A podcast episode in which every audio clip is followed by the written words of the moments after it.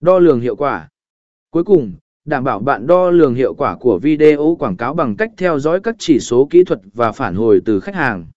Sử dụng phân tích và phản hồi để hiểu rõ hơn về việc bạn đã đạt được mục tiêu hay cần điều chỉnh. Quá trình sản xuất video quảng cáo có thể phức tạp và yêu cầu sự lên kế hoạch và thực thi công việc một cách đồng bộ. Điều quan trọng là không chỉ tập trung vào nội dung, mà còn đảm bảo rằng video phù hợp với mục tiêu và nhóm khách hàng mục tiêu của bạn.